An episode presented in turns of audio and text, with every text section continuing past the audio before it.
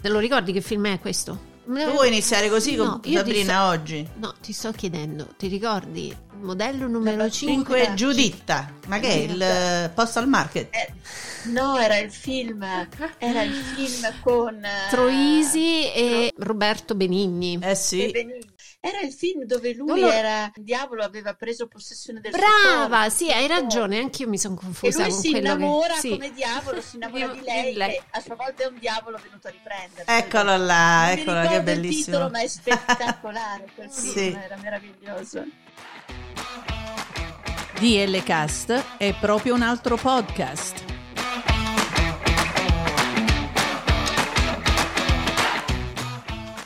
DL Cast è una finestra aperta sul mondo della cultura, musica, cibo, viaggi, interviste e molto altro.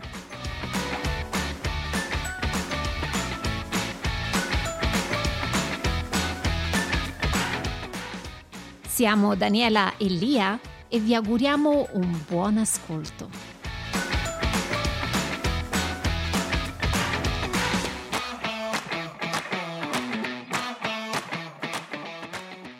Oggi, come dicevi inizialmente, vogliamo parlare di tragedie, Tragedie. ma proprio in un giorno particolare, quindi ancora mi consenta di chiederle consenta. da dove vuole cominciare. Ma no, ma non solo di tragedie. Oggi noi parliamo di solidarietà femminile. Ok, va bene. eh, di, di donne coraggiose, tutte dietro una bella decapitazione di Oloferne. Ecco, quando la donna si emancipa, a un certo Decapita. punto si sfasteria e dice non ce la faccio più, decapitiamo No, tutto.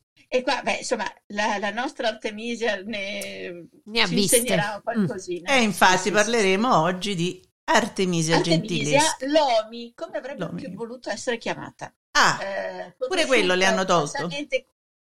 Anche quello le hanno tolto, nel senso che è co- conosciuta universalmente come Artemisia Gentileschi con il, con il nome del padre. mhm. E in realtà, quando lei riuscirà, come vedremo, a distaccarsi da questa figura ingombrante che è poi il padre, eh, si farà chiamare Artemisia Lomi.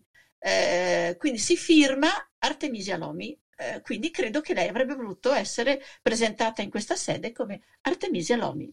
Il, il nome Lomi viene da- dalla mamma Il nome oppure... Lomi viene, no, il nome Lomi viene da uno zio, eh, praticamente il padre che era pisano, non era romano, mm, era stato a bottega dal fratellastro, che a sua volta era un pittore abbastanza conosciuto toscano, che si chiamava Lomi. Mm. Eh, però quando, quando il padre, quando Orazio Gentileschi appunto si sposta su Roma, eh, non si presenta più come Orazio Lomi, ma si presenta come Orazio Gentileschi. Quindi lei eh, poi prende il cognome, diciamo, del, del padre Gentileschi.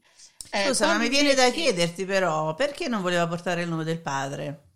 Ah, diciamo che la figura del padre è una figura abbastanza controversa. Eh, tutto nasce da una vi- dalla vita di, di questa donna e di, di questa famiglia che è abbastanza complicata. Lei è la prima figlia di sei, tutti maschi. Unica femmina di questa nidiata di maschi, di questo pittore famoso, Orazio Gentileschi all'epoca è un pittore eh, potato, conosciuto, con una buona bottega alle spalle. Chiaramente con tutta questa nidiata di figli e soprattutto cinque maschi, lui si aspetta che eh, in questi cinque maschi ci sia il suo erede artistico, no? O magari anche due, magari anche tre, se ha tanta fortuna. In realtà i cinque maschi sono assolutamente non dotati, nessuno di questi diventerà pittore, l'unica dotata è la figlia, che alle- all'epoca assolutamente non era previsto che una donna dipingesse, che una donna facesse questi lavori da, da uomo, no? Quindi a fatica lui accetta che questa ragazzina, per giunta, lui era rimasto vedovo giovanissimo, lei ha 12 anni quando la, la madre muore, muore, quindi ci si aspetta da questa eh, donna, da questa ragazza, che diventi la eh, donna di famiglia, che stia dietro i fratelli, che faccia i suoi, i suoi lavori di casa e che si sposi. Appunto, questo è il suo destino. Quindi per in capire realtà- meglio il personaggio, la presenza di questa famiglia, di questi uomini, quindi fratelli e padre, ha inciso sul suo modo di esprimersi? Ha inciso nel fatto che molto probabilmente questa donna si sente schiacciata in un mondo eh, molto molto maschile. In tutto questo non solo è schiacciata in questa famiglia maschile che la vorrebbe segregare eh, nelle quattro pareti domestiche. In realtà invece lei fin da piccolissima dimostra un interesse fortissimo verso la pittura. Eh, è ancora bimba che si intruffola dentro nel, nell'atelier del padre e chiede di, di, di, di giocare con i colori, di, disegnare. Quindi la percezione che lei avesse questa marcia in più è, è immediata in, nel padre, eh, che però la, la spinge a, a, stare sempre in casa, cioè no, no, no, no perché non, non era fa. cosa. Nel certo. senso, non, non, era, non era la storia per lei. Eh, quando alla fine si si arrende quest'uomo perché alla fine questo talento incredibile, perché pensate che talento ci vuole per riuscire a superare queste, tutte queste barriere. Cioè, non è che uno dice ho il talento e vengo educata, mandata a scuola di pittura, aiutata. No, no, no, hai un talento e, non, e viene cancellato, viene bloccato. Ma questo talento è talmente enorme che è incancellabile, perfino per il padre che alla fine si deve arrendere e quando la presenterà alla corte di Firenze manderà una lettera a quest'uomo scrivendo eh, che in soli tre anni di apprendistato, tre anni, sua figlia era riuscita a raggiungere i livelli dei più quotati maestri della sua bottega. Quindi siamo a cavallo tra il 500 e il 600. Siamo, siamo nell'epoca caravaggesca. Sicuramente Artemisia ha conosciuto Caravaggio perché Caravaggio frequentava la bottega di Orazio Gentileschi. Ecco. Quindi lei viene a contatto proprio personalmente, non ci sono prove, ma quasi sicuramente perché ci sono invece prove che suo padre e Caravaggio si frequentassero, si mm. conoscessero. Quindi sicuramente lei conosce Caravaggio. Siamo un, nella, Roma, nella, Roma, barocca, nella Roma che incomincia a diventare una Roma caravaggesca, quindi eh, lei vede anche determinate opere di Caravaggio che cominciano a essere pubbliche, eccetera, eccetera. E in, tutto questo, in tutta questa preparazione, no? quindi in tutto questo ambiente maschile eh, di bottega in cui lei con i denti con, si, fa, si fa strada, avviene un fatto importantissimo nella vita di Artemisia, che è uno stupro. Cioè Artemisia a 18 anni viene stuprata in casa da un, uh, un socio, vogliamo definirlo, un pittore comunque che frequentava la bottega del padre, eh, un certo Agostino Tassi, detto lo smargiasso, già il soprannome la diceva lunga. Infatti. Che era stato chiamato dal padre perché eh, questo, questo, Tassi era un, un buon pittore, un, un, pittore umbro, soprattutto conosciuto per essere uno scenografo, cioè un, un termine tecnico si dice quadri, quadraturista, uh-huh. cioè sono i pittori che fanno le, tutto quello che è l'architettura, diciamo, di un quadro, no? Il coreografo di un quadro e poi la, il pittore ci mette le figure. E a quanto pare eh, Orazio Gentileschi chiama questo Agostino Tassi e non solo lo chiama probabilmente per portare a termine una qualche suo quadro, ma eh, fa dare lezioni alla figlia eh, di scenografia, cioè di, le basi della prospettiva, diciamo. Purtroppo Agostino Tassi, che non era certo un uomo di buoni costumi, eh, ne approfitta e un bel giorno, anzi un cattivo giorno, quando Artemisia ha 18 anni, con uno stratagemma, insomma, allontana la fantesca eh, tenete conto che questo per il nostro quadro è molto importante. La Fantesca pare che abbia nel, in, questo, in questo fattaccio un ruolo eh, di collaborazione con il Tassi, no? probabilmente il Tassi l'aveva anche prezzolata, mm. quindi la Fantesca anziché aiutare eh, Artemisia si allontana e Artemisia viene violentata. Mm. Eh, perché io mi soffermo tanto su questa cosa? Perché questo fatto nella vita di questa donna è fondamentale. E voi direte sì, beh, uno stupro è fondamentale. Mm. Sì, è fondamentale lo stupro, ma è fondamentale il fatto che questo porterà Artemisia a, eh, diciamo, a, in un certo senso a esplodere nella sua liberazione come donna. Sembra quasi un paradosso per l'epoca, ma sarà proprio così. Eh, Artemisia per diversi mesi eh, non dirà niente, nel senso non, non, farà niente dopo questo stupro, perché Tassi le promette di, di sposarla. Ah. E voi, come sapete, all'epoca lo stupro non era come adesso una violenza, cioè un, un delitto contro la persona. Eh, certo. Ma all'epoca era solo un delitto contro la famiglia, contro la proprietà, perché era come togliere un, dei Bene, soldi, no? certo. Una famiglia, un valore, no? È come rovinare qualcosa.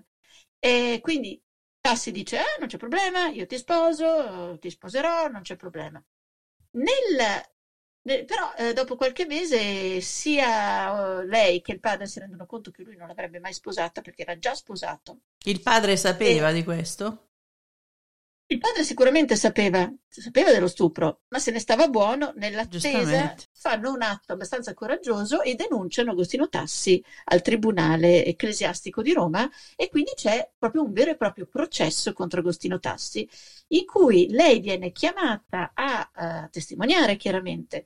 Ma la cosa incredibile per noi, no, al giorno d'oggi, per noi moderni, è che lei verrà eh, torturata per dimostrare la sua Innocenza. tesi, la sua Ah. innocenza, cioè che era stato lui a, denun- a violentarla e quindi è lei che viene Torturata, torturata, certo.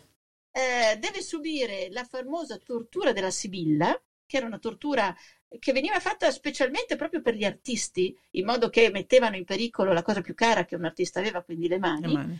E tut- vengono delle corde legate intorno alle dita e strette, strette, strette, strette finché se eh, non, non dici la verità o comunque eh, le tue dita verranno perfino, ro- perfino rotte. Quindi per un artista era il massimo che potevi fare no, di, di terribile. Lei resiste a tutto questo, continua a dire che era stata violentata, a raccontare la sua verità, a tal punto che insomma questo Agostino Tassi viene finalmente de- condannato, processato, condannato, condannato in realtà all'esilio, anche se poi vabbè, eh, aveva delle alte protezioni, quindi fa qual- qualche mese di esilio, però eh, diciamo che lei viene, la sua versione viene ritenuta vera, quindi in un certo senso il suo onore è salvo e il padre comunque finito il processo la fa sposare a un, a un pittore eh, poco conosciuto che però eh, la porta a Firenze e quindi la distacca diciamo da questa figura importante che è il padre.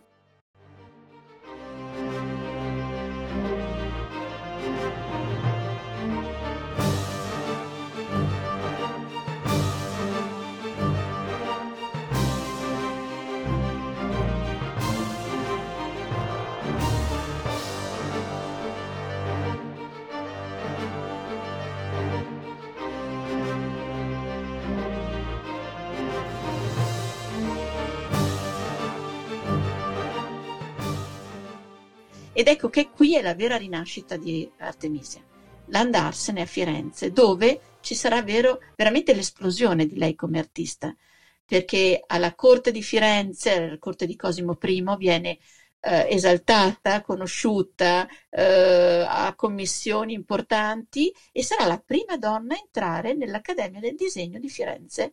Nella Ah, tutta la storia dell'Accademia del Disegno di Firenze, Artemisia è la prima donna ad entrarci. Quindi viene perfino riconosciuto il suo valore proprio come artista. Un gran onore, no? Un grande Un onore. grande questo, onore, cioè diciamo il momento in cui lei è veramente riconosciuta come artista non più al seguito del padre, non più come figlia di Orazio Gentileschi, ed è lì che vi dicevo che lei comincia a firmarsi come Artemisia Lomi, Ecco. anche proprio per distaccarsi in maniera mh, chiara da- dal padre, no? Quindi avere una sua identità di artista, avere una sua identità di, di- di- di donna anche, ed è lei che eh, tira avanti la baracca, come si dice, no? Quindi che mantiene la famiglia, perché a quanto pare il marito eh, gioca e quindi si mangia i soldi anche di lei, a tal punto che proprio per questo a un certo punto chiede a Cosimo prima di andarsene, eh, di, di ritornare a Roma, ma ritorna da sola. Quindi questo matrimonio in un certo senso svapora Sì. in un qualche modo, di lui non sentiamo più parlare, l- eh, lei torna a Roma con i suoi figli e, e co- e comincia a lavorare comunque, ha una sua bottega anche a Roma. Diciamo che gli anni fiorentini e gli anni romani sono forse gli anni più eh, produttivi per quest'artista che poi continuerà a viaggiare, va perfino in Inghilterra, quindi la troviamo a lavorare in Inghilterra, la troviamo a Napoli, dove sarà la fine della sua carriera, vivrà, a Napoli fino alla fine dei suoi giorni, ma eh, diciamo che gli anni di, di grossa produzione sono quelli fiorentini e, e romani. Ed è lì che produce il nostro quadro di cui parleremo oggi, che è eh, Giuditta e la Fantesca, che è al nostro Dia di Detroit. Ed è un quadro molto, molto bello.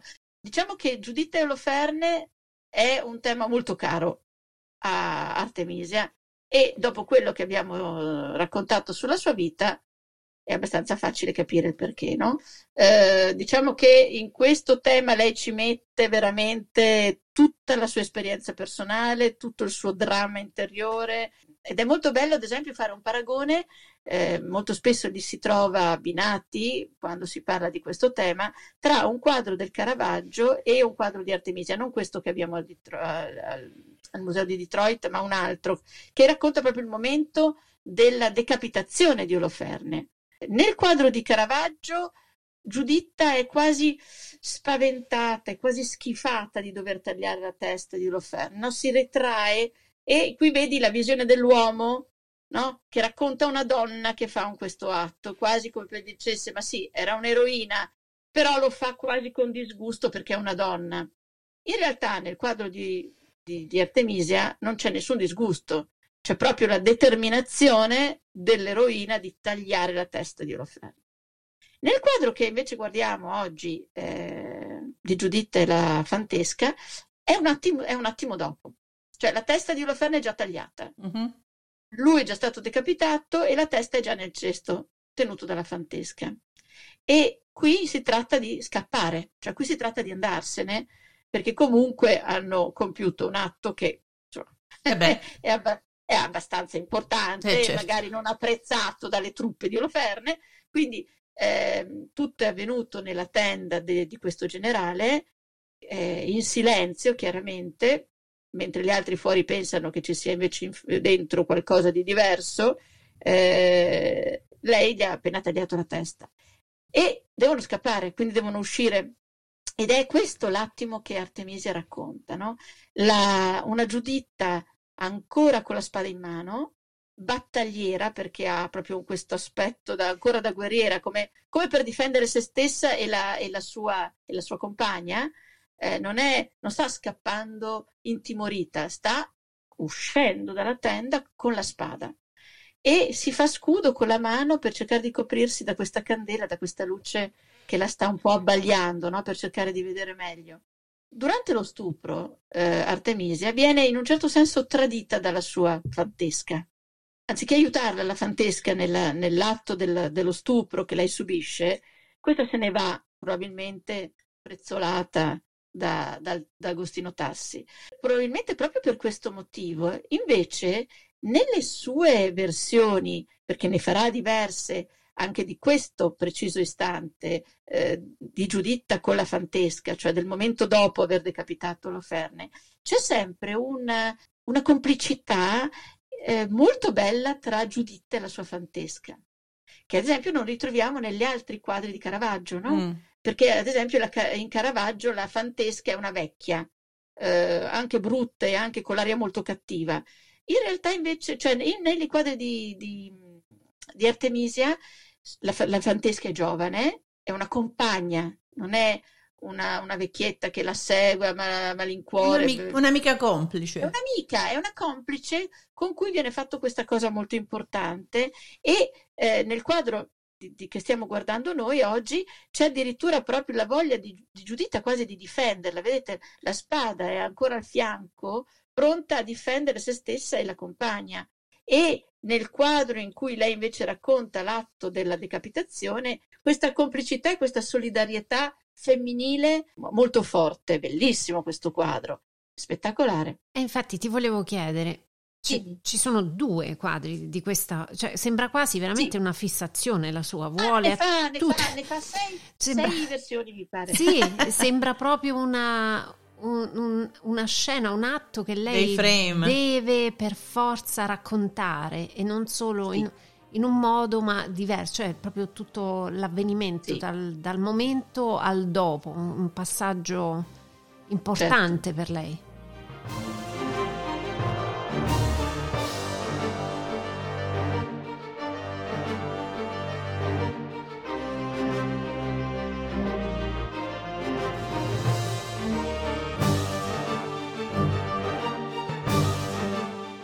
Questo passaggio, questo frame, infatti, è abbastanza sanguinoso. Daniela mi stava facendo vedere l'altro quadro. Il prima e il dopo. Lo, insomma, ecco, il prima è il momento in cui incide per il taglio della testa questo sangue che e non, rispar- schizza, e non risparmia eh, niente non risparmia senso, non risparmia i dettagli non ci risparmia i dettagli no assolutamente no tornando alla complicità uh, ecco del, della sua ancella noi sappiamo anche che Artemisia lei ha sempre caratterizzato i suoi quadri con personaggi biblici no soprattutto donne bibliche sì. Sì, certo. C'è grandi, una grandi connessione, donne, ecco, grandi doni biblici, c'è una connessione in questo perché poteva anche non avere la complicità della sua ancella, poteva farlo da sola.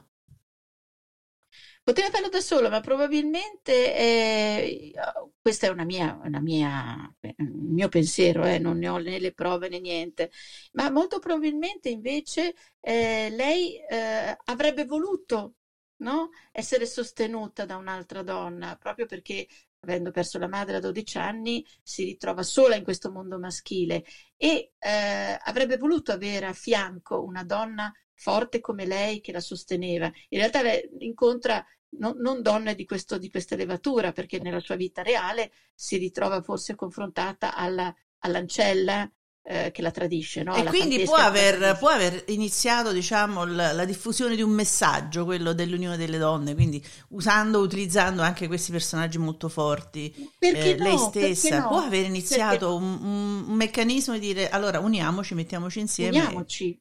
Anziché tradirci nella vita di tutti i giorni o quando ci sono le difficoltà vere nella vita delle donne, uniamoci, non scappiamo, non tradiamo, non tradiamo l'altra donna, ma eh, sosteniamoci. Teniamo conto che Artemisia sicuramente era una donna di un'intelligenza incredibile perché eh, non fa nessun tipo di scuola, nessuno la manda a scuola, in, non sapeva ne- nemmeno scrivere quando arriva alla corte di Cosimo I e impara a scrivere impara a leggere e scrivere, non solo dipinge come un grande maestro, ma impara a leggere e scrivere e intrattiene un epistolario con Galileo Galilei. Accidenti. Mm, per una persona che non era mai andata a scuola, eh, se al giorno d'oggi mi dicessero guarda devi scrivere una, una, una lettera a Galileo Galilei, balbetterei scrivendo, no? nonostante certo. abbia fatto qualche studio in più. Quindi eh, io mi immagino questa donna di un'intelligenza incredibile, un personaggio che forse al giorno d'oggi sarebbe una scienziata, sarebbe, sì, molto probabilmente fosse nata ai giorni nostri, sarebbe una, sarebbe una, una scienziata in qualche, eh, in qualche fondazione nel mondo. Invece con quello che ha e con quello che il mondo del Seicento le mette a disposizione, riesce comunque ad avere una vita incredibile, riesce a, ritagliarsi degli spazi che poche donne potevano, potevano avere. Addirittura in una lettera lei scrive una frase particolarissima che secondo me la, la, la definisce e lei scrive di se stessa c'è un animo di Cesare nell'animo di una donna. Sa anche lei che ha, qual- ha, una marcia in più rispetto alle donne sua, che vede intorno a sé, no? Quindi ecco perché forse dipinge così spesso eroine, eh, donne bibliche, sante, perché vuole mettere probabilmente l'accento proprio sulle, cap- sulle capacità delle donne, mm. sul fatto che le donne, se non fossero compresse da questo tipo di società patriarcale che lei eh, purtroppo eh, doveva subire, potrebbero fare grandi cose, avrebbero le capacità di fare grandi cose. Quindi sicuramente nei suoi, nei suoi quadri c'è un messaggio è universalmente conosciuto, quasi fin troppo conosciuto, a tal punto che eh, Artemisia è stata quasi vissuta un po' come un'antesignana del femminismo ed è stata un po' tralasciata come artista. No? Mm. Quindi mm, era quello che dicevo sì. io, il messaggio che forse ha voluto lasciare. Cioè, ha, incominciato, ha incominciato qualcosa che poi ha dato anche un po' fastidio perché è stata vista diversamente da quella che poi eh, in realtà si è dimostrata con ecco, diciamo la realizzazione dei suoi quadri. Di, non siamo stati forse capaci di apprezzarla per, nella totalità, nel senso che sicuramente è stata un, po' una femminista ante litteram, eh, forse, forse, inconsciamente, eh, perché all'epoca non c'era la parola femminismo, però dentro di sé sapeva la, il potenziale che poteva avere una donna e eh, sapeva anche che invece in quel periodo storico venivano, venivano schiacciate, no? veniva tolta la, la, la capacità del, della donna. Quindi vuole mandare un messaggio, però è anche una donna del suo tempo e sicuramente lei si presentava così perché era un, era un artista e sapeva le sue capacità e voleva metterle in mostra perché voleva assolutamente, sgomitando anche, farlo in qualunque modo, farsi conoscere. Eh, Doveva, mm-hmm. per vivere, per sopravvivere.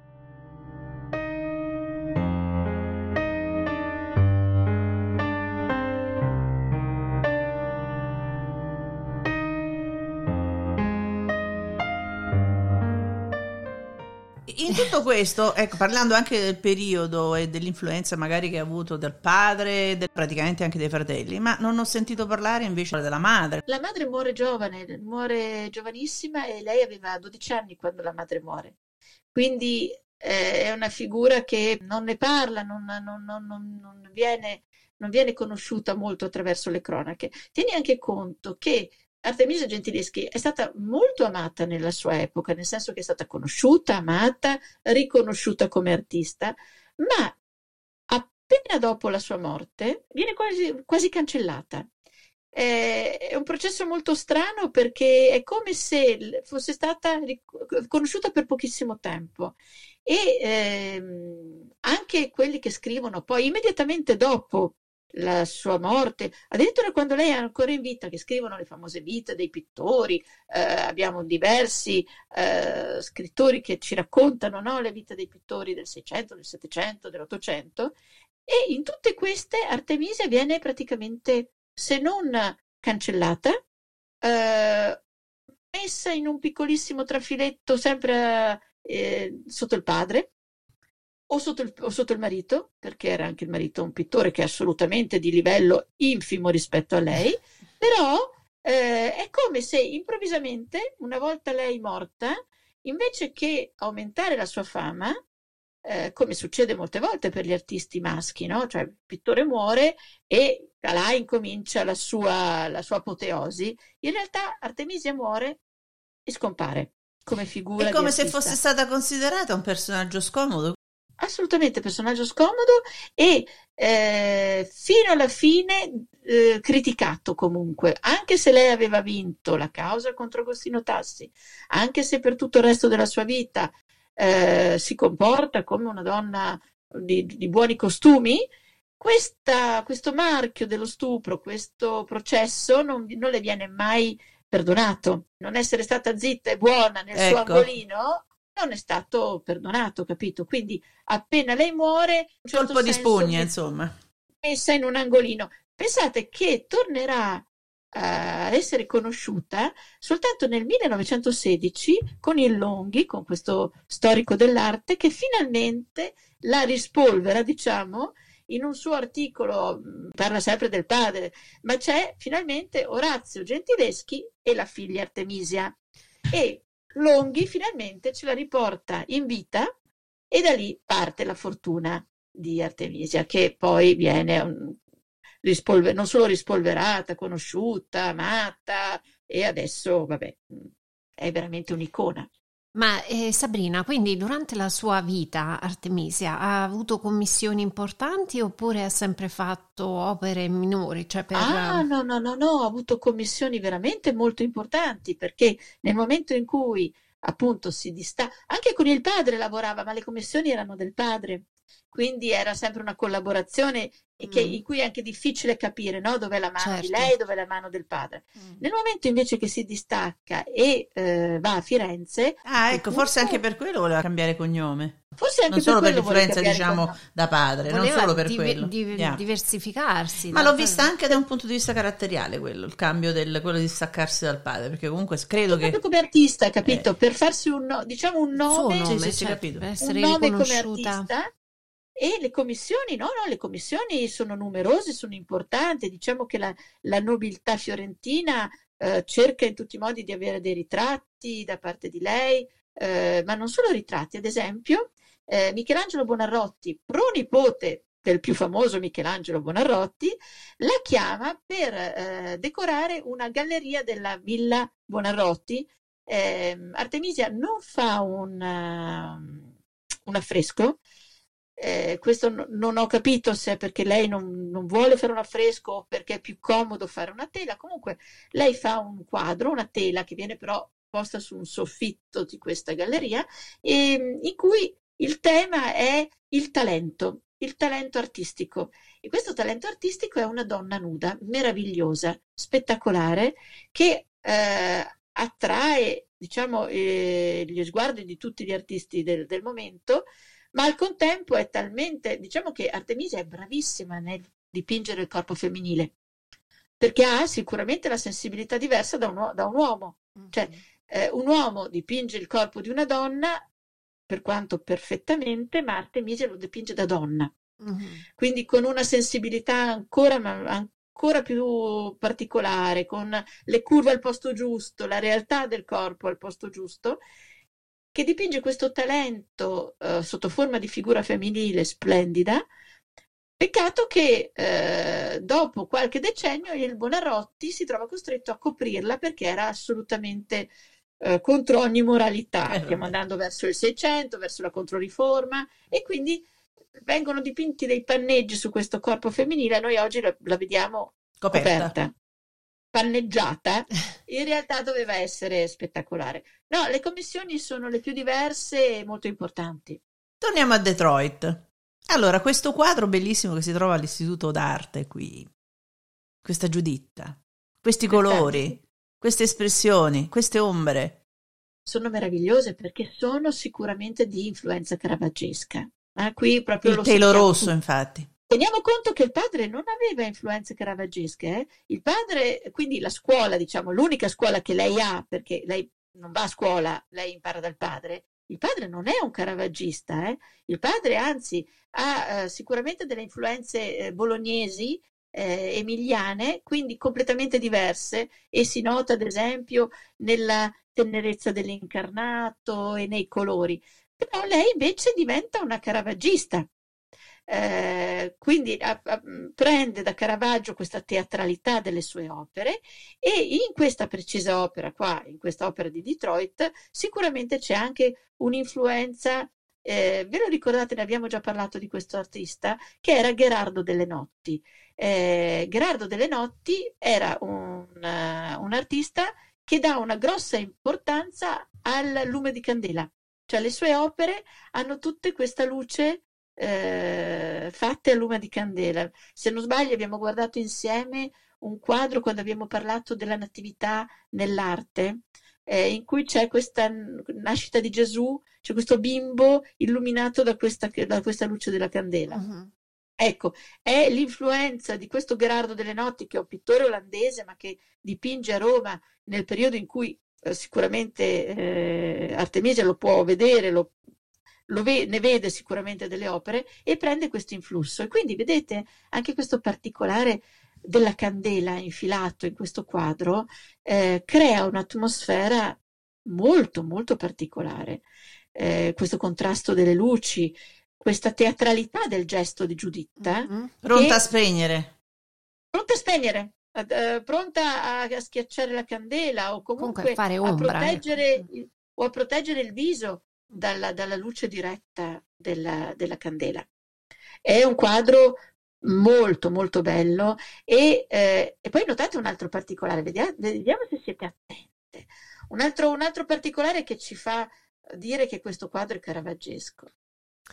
Sicuramente il drappo, come diceva prima Lia, il drappo rosso che il caratteristica rosso. la caratteristica. Rosso, mm. il drappo rosso che ci ricorda immediatamente un sacco di opere di, di Caravaggio, uh-huh. no? Mm-hmm. quindi eh, no, no, non si può certo negare l'influenza caravaggesca in quest'opera. Scusa, in che periodo è stato fatto questo quadro? 1625-1626 ed è eh, molto probabilmente un'opera che le era stata commissionata alla corte di Mantova che poi, come sempre, come abbiamo già visto tante volte nei nostri podcast, queste opere viaggiano, viaggiano, girano, eh, cambiano. Certo. E arrivano e a Detroit. Eh, ma certo, certo, quindi era a Mantova quando l'ha fatto, dove l'ha dipinto? La commissione è di Mantova. Ok, ma dove l'ha dipinto? Lei quel periodo? Molto probabilmente lei l'ha dipinto a Roma. Ah, ecco. Eh, in quel periodo lei è a Roma, eh, quindi lo viene probabilmente fatto nella sua bottega romana, dietro commissione di, della corte di Mantova. Vedete Perché è un giallo anche... che mi è molto comune. Beh, il giallo, è, il giallo è importante come colore in questi quadri perché riflette la luce. Quindi questi, questi drappi gialli, questi abiti gialli, oltre che a dare questa importanza alla figura, perché comunque il giallo eh, è un colore che negli, è, è negli abiti importanti, no? ma eh, gioca con la luce.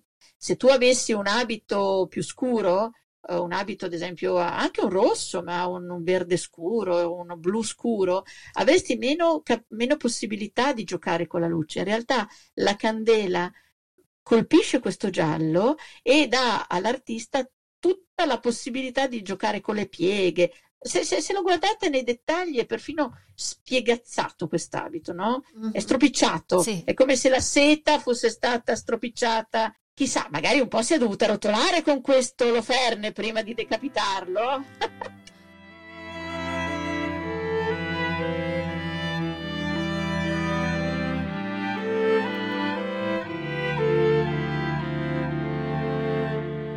non solo l'abito, ma vedete anche la, la spada, l'elsa della spada, la, i, i gioielli, il nodo del vestito che viene fatto quasi come un fiore e dettaglio spettacolare che ci fa capire la, la, la, anche la, bravura veramente di, di, di, da bottega di, Artemisia. Sul tavolino dove c'è la nostra candela c'è il guanto dell'armatura di Oloferne quindi dei dettagli che proprio sono messi lì per fare bravura, per, fare, eh, per farti vedere quanto, quanto sono brava a giocare con la luce, la luce che colpisce il eh metallo, sì. la luce che colpisce il vestito, i visi, la pelle, sono brava.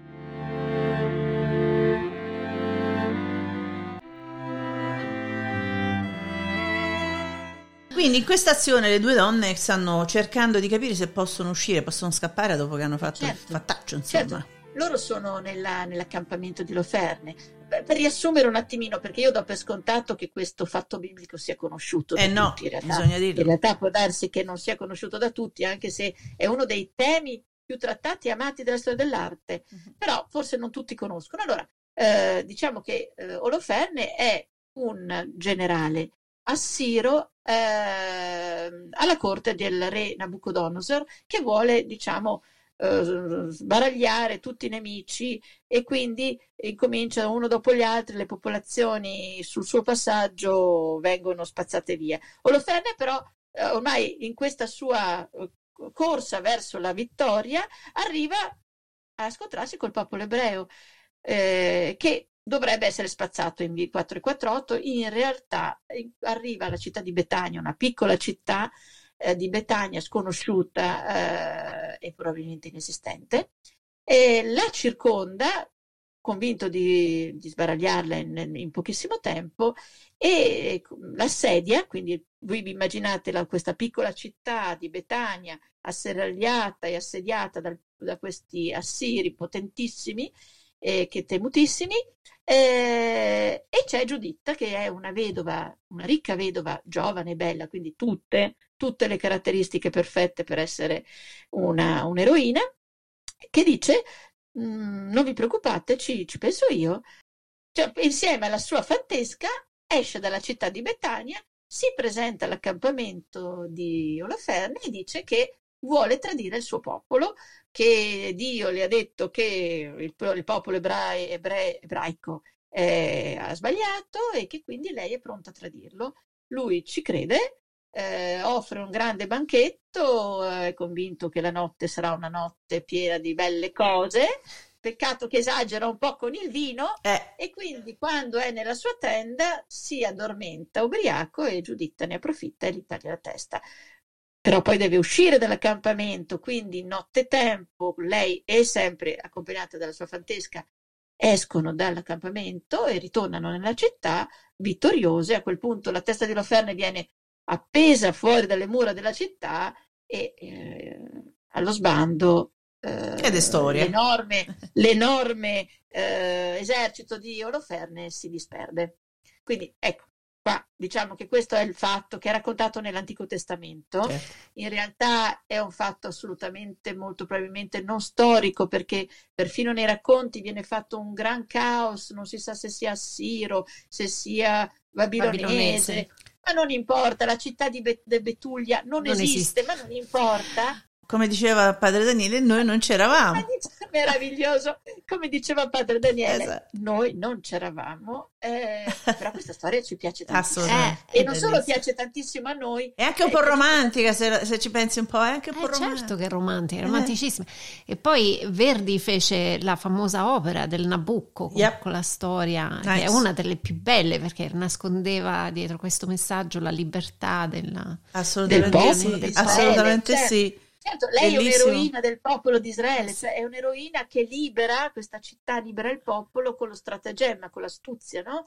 Certo, la scelta proprio delle eroine che dicevo io prima, no? La scelta delle eroine è, è lei, per, per, è il lei. carattere suo, il suo pathos, la sua determinazione. È una donna semplice che in realtà avrebbe avuto una, davanti una vita normale, eh, scialba anche, comu- comunque comune, e invece si, si ritaglia una vita incredibile da eroina, perché alla fin fine si ritaglia una vita fuori da tutti i canoni inimmaginabili dell'epoca, quindi è sicuramente un'eroina mm-hmm. del suo tempo, mm-hmm. perché adesso è facile se vuoi per una donna diventare un artista, ci sono tante, tante porte da aprire. Sì però, Però rispetto al 1500, noi, sì, sicuramente. Rispetto a, al 1500 ne abbiamo fatti qualche, passo sì. Però diciamo che oggi le cose sono state messe al proprio posto perché ultimamente io ne ho viste, se non sbaglio, due o tre mostre di Artemisia Gentileschi qui a Detroit, ne ho viste L'ho vista a Napoli, ovviamente, città dove lei ha deciso di vivere negli dove ultimi lei anni. Lei amava, sì, lei è sepolta, no, lei amava Napoli e penso che la scelta sua di vivere in, un, ecco, in una città un po' liberale a quel tempo, no? Non venivano messe regole, diciamo, venivano rispettate. Nel 600 Napoli era una città importantissima per, per, per, gli artisti, per gli artisti. Artemisia è così perché, perché, piace molto, perché la sua storia piace e la sua figura di donna del 600 eh, ci piace, insomma. Quindi, anche perché rappresenta, eh, secondo me, anche a tante donne che non hanno potuto esprimere quello che poi hanno vissuto, insomma. Eh. La situazione della donna nel Seicento è una situazione abbastanza triste, eh sì. nel senso che eh, se, eh, soprattutto, soprattutto paradossalmente nelle classi medio-alte, perché le donne, paradossalmente, le donne più povere del Seicento avevano delle vite difficilissime, erano quasi quasi più libere perché potevano, anzi, dovevano lavorare, lavori umilissimi, ma dovevano lavorare, quindi ehm, avevano quasi una vita più, più, li, più libera. In realtà le donne di un certo ceto sociale erano costrette dentro delle gabbie che erano incredibili, nel senso che passavano dal potere della famiglia del padre al potere del marito. E se non c'era questo passaggio che era obbligato, quello che ti succedeva era che finivi in convento. Bello eh, chiaro e tranquillo. Sì. Quindi non è che la tua vita potesse avere grandi sbocchi. O finivi papà, marito, eh, sposata magari a 10, 12, 13 anni, o finivi in convento. Con determinati e... obblighi eh, e compiti, nel senso che non è che perché ero sposata poi potevo vivere felicemente no, no, no, la mia vita, no, dovevo cioè, compiere... Cioè, passavi, da un, mm. passavi, da una prigione mm. a un'altra prigione, nella terza stazione che era il monastero questa voglia di riscatto che oggi vogliamo dare a Artemisia è anche la palatina della donna che non, non è potuta essere donna certamente in quell'epoca. Sì, certamente sì.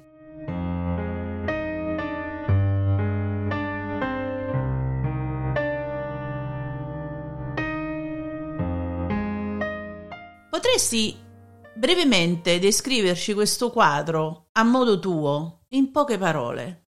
La tua visione. La tua visione, sì. Brava. La mia, la mia, visione di questo quadro, come, come lo vivo io. Lasciando stare quello che è la critica artistica, la tua visione come donna. Ma allora, la, la mia visione come donna è, è il fatto che mi piace tanto quest'opera è che si differenzia da altre Giuditte nel fatto che non è una bella donna. Eh, molte volte la Giuditta è una giovinetta molto bella, delicata, eh, ne abbiamo tantissime perché come vi dico è uno dei temi più amati, quindi possiamo mh, trovarne di tutti i tipi, e, però in generale Giuditta è sempre la, una giovinetta bella perché comunque anche nella storia è così.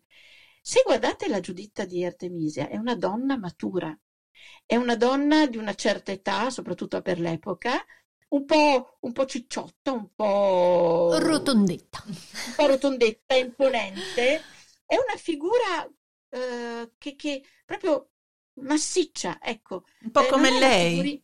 Un po' come lei, non è la figurina esile della ragazzina, è una donna matura, è una vedova, no? È una vedova di una certa età che prende in mano il suo destino, che si dice vado e ammazzo questo generale. No? Però no, no, non ne ha paura, eh, non è, ecco, in altri quadri, sempre di questo tema, è, ecco, la Giuditta è spaventata. Allora, è una giovane fanciulla mandata da Dio, ma terrorizzata. Cioè, sta facendo qualcosa perché proprio deve, perché Dio gli ha detto che deve farlo, ma lei ne ha una paura bestia. Cioè, no, no, no, non voglio farlo, non voglio. In realtà, in questo quadro, questa donna è convintissima di quello che fa eh, ha tagliato la testa, non ne ha avuto nessuna paura ed è pronta addirittura a combattere con i soldati che sono fuori dalla tenda.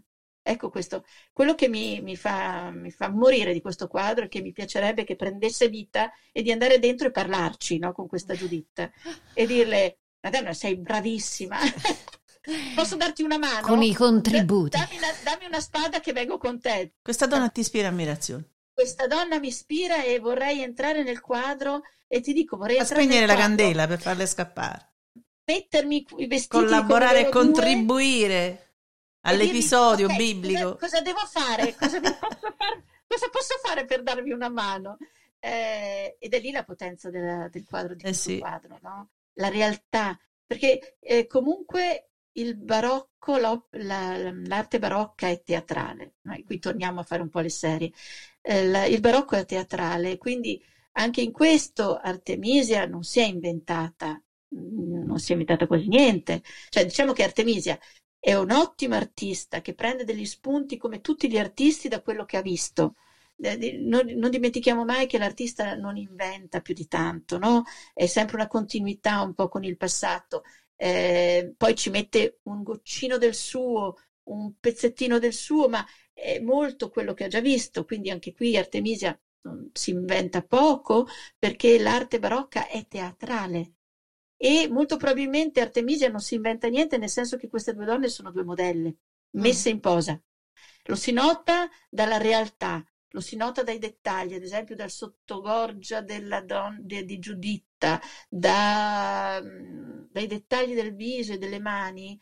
Non, sono, non, è un quadro inventato, è un quadro eh, copiato da due modelle. Lei ha messo due modelle a fare questo che stanno facendo e le ha riprese. Allora, diciamo che Artemisia, se potesse essere al giorno d'oggi, sarebbe una splendida fotografa. Eh sì, è una bellezza unica. O sarebbe una splendida regista, Mm-mm. perché co- riesce a cogliere l'attimo, veramente l'attimo, e restituircelo come una storia con una capacità unica, no? Siamo e, dentro, diciamo, e diciamo che Daniela ed io siamo fortunati ad averla qui a Detroit, perché ogni tanto che ci viene eh voi sì, andiamo lì e andiamo a guardare. Tipo ecco, oggi. Oggi noi saremo al DIA. Davvero? Eh, sì.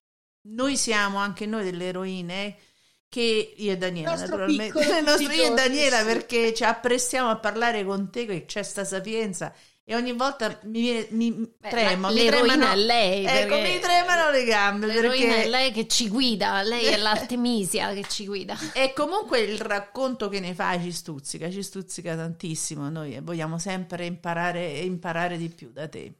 Ma infatti questo, questo podcast è, dovrebbe essere proprio così, nel senso dare degli spunti e far venire la voglia a chi ci ascolta di andare a aprire. Assolutamente. Eh, nel, nel migliore delle ipotesi un libro d'arte. Solo questo vogliamo fare, no, no, solo questo infatti vogliamo fare, assolutamente questo. Anche magari semplicemente aprire il telefono per andare a vedere la fotografia del, del, del, del sì. quadro, vero? Già, eh sì. già ci accontentiamo. Già, già ci accontentiamo di poco. O magari andare a vedere una mostra. È un valore sicuro, non certo. può uscirne deluso, mai. Va bene.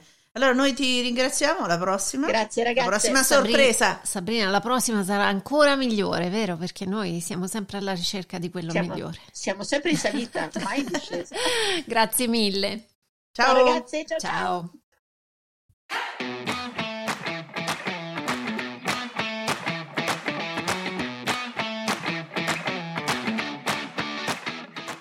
Seguiteci su dlcast.com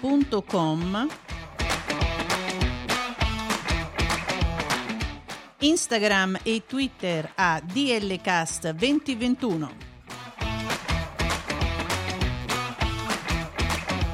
Ci trovate anche su Apple Podcast, Amazon Music, Spotify, Google Podcast e TuneIn.